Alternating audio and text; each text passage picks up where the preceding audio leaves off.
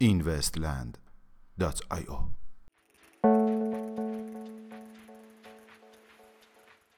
سلام.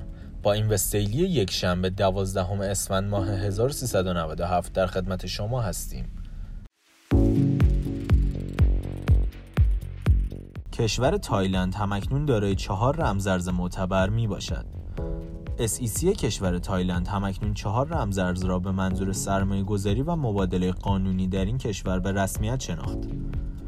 بر اساس پست اخیر SEC این چهار رمزارز عبارتند از ریپل XRP، اتریوم، بیت کوین و استلار XLM.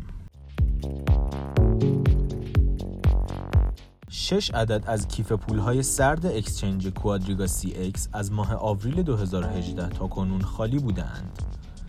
بر طبق گزارشی از شرکت ارنست و یانگ ناظر منصوب شده کوادریگا CX توسط دادگاه تعدادی از کیف پولهای سرد این exchange از ماه آوریل سال گذشته خالی از سرمایه بودند. Blockstream شرکت توسعه دهنده بلاکچینی از نسخه جدید نرم افزار Lightning بیت کوین رونمایی کرد.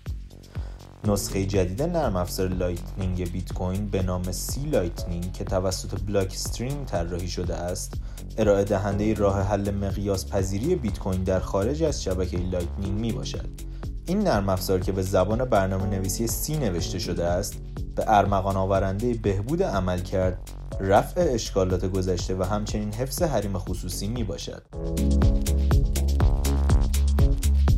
دو تن از مدیران اتحادیه محافظه کار آسیا APCU به نامهای جیکیدو جی آبا و کیکوتا یاسو در حال ساخت یک اکوسیستم آزادیخواه مبتنی بر بلاکچین به منظور مبارزه با اقتدارگرایی می باشند.